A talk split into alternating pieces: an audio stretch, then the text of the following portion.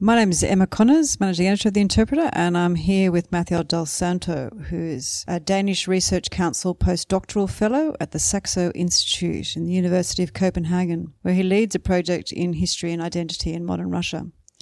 Matthew is also a regular contributor to The Interpreter, and it's great to have him in Sydney for a quick visit, so welcome. Overnight came the news of two shocking incidents from Europe. Um, First of all, there was the truck driving into the Berlin West Christmas market. At least nine people have died. And there was also the news about the Russian ambassador to Ankara, Turkey, who was shot dead while on a visit to an art gallery. Now, from what we understand, I think we've got a bit more detail on the second incident. Uh, the ambassador, Andrei Karlov, was shot by an off duty police officer who was shouting slogans about the Syrian civil war. Now, Moscow and Ankara are at opposite sides in Syria. Is this what the shooting was about? And what could be the possible repercussions of the incident in months to come? Yes, well, you're right. Um, Russia and Turkey are on opposite sides, have been on opposite sides um, in, uh, in Syria, but they have moved quite dramatically closer together over um, the past 12 months in a way that is quite extraordinary to think about when you consider that this time a year ago, had we had this conversation, we, would have been talking about a Turkish plane shooting down a Russian one. Um, and uh, it looked, it looked for, I mean, there was some speculation for a while how far um, the deterioration in Russian Turkish relations would go and, and was even um, war on the cards. You know, historically, of course, the two countries have had a very difficult relationship. That almost seems like another lifetime ago when we, when we consider, as I said, how much closer um, Moscow and Ankara have moved.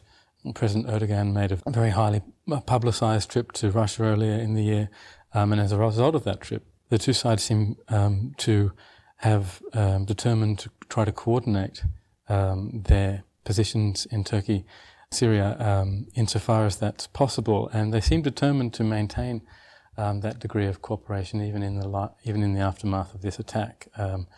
Uh, both presidents were quite quick off the mark to condemn it. I'm not sure whether uh, Mr. Erdogan himself is travelling, but there are, there are due to be talks in Moscow today between uh, Russia, Turkey, and Iran on um, the future of Syria. Um, and I think all parties to those talks would be very loath to let something like this derail them. It's incredibly interesting when we look back on the year that's been and to see what's happened in Turkey with the aftermath of the coup. Can you just fill us in on your perception of why Erdogan has made so consciously made an effort to move closer to Russia and Putin? I think part well, there, there's there's not there's a not insignificant economic interest. Um, Turkish exports to Russia uh, run to something I think seven seven or eight hundred million dollars a year.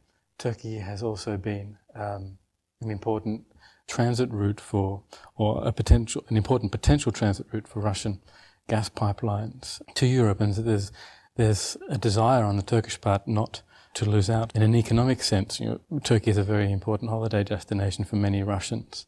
Um, I believe they can travel there um, visa free. So there's a lot on the, lot at stake economically, but it's also difficult to not deny that there's a certain sympathy of you know, political sympathy between uh, uh, Russia and Turkey. Both have played very much to um, a kind of um, conservative, uh, patriotic, um, uh, to the conservative and patriotic part of, of their electorates, um, and have you know, very self-consciously in the Russian case, and um, more um, more subtly perhaps, but nonetheless clearly in the, in the Turkish case, sought to differentiate themselves in a cultural and even civilizational sense from, from the West. And I, I see them, Turkey very dissatisfied with uh, the degree of support it believes it receives from uh, both from the United States and especially in its frustrations with uh, the European Union. Um, feels as though it gets the thin end of the wedge in its relationship with the West, and obviously that's something that um, is, is something that uh, goes down well in Moscow. Do you think there's any similarities in terms of the the style of all and the personalities of Putin and Erdogan? I, I, I, don't know. I don't know Turkey as well as I know Russia. I think that there's certainly certainly affinity in, as I said, in, in the style in terms of an appeal to the, the, the nation's historical consciousness. Putin has has made um, an appeal to you know, the historical Orthodox, Orthodox, Holy Rus Orthodox Russia, um, the Romanov Empire, um, the Ki- Kievan Rus, um, a sense of, as he's put it, restoring the, the broken historical links of, of um, Russia's um, self consciousness as a nation, a central part of his uh, ruling ideology, especially uh, since 2012.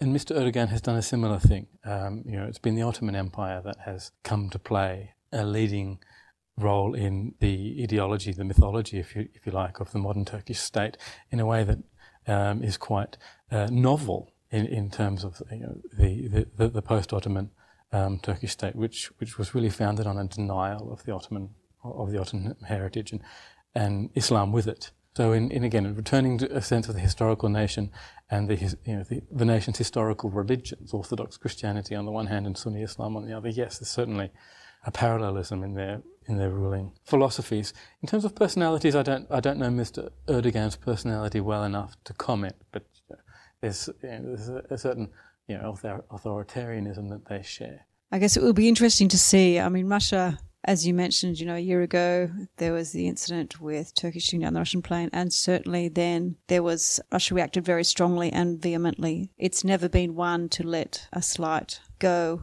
without notice. We'll wait and see what its reaction will be at the death of this ambassador, but the shooter has been shot himself, and perhaps the geopolitical links between the two will overwhelm. That's right. I mean, I think the Turkish relationship is too important to Russia um, the Russians have invested a lot of energy in retrieving and salvaging the relationship. Um, they've been remarkably open to Turkish overtures since the end of last year, um, and in repairing bridges. I, I, think both sides would be very, very unwilling to let that hard work um, go to waste as a result of an incident um, carried out, you know, perhaps by um, you know, a madman, for all we know. I think again the frustrations that both powers have um, with Western policy means that although although they, they formally back um, opposing sides in, in Syria's civil war, uh, you know, their, their interest coincides in as, in as much as both feel shortchanged by um, Western policy there. Okay, well, we'll leave it there. Thanks yeah. very much, Matthew. No problem.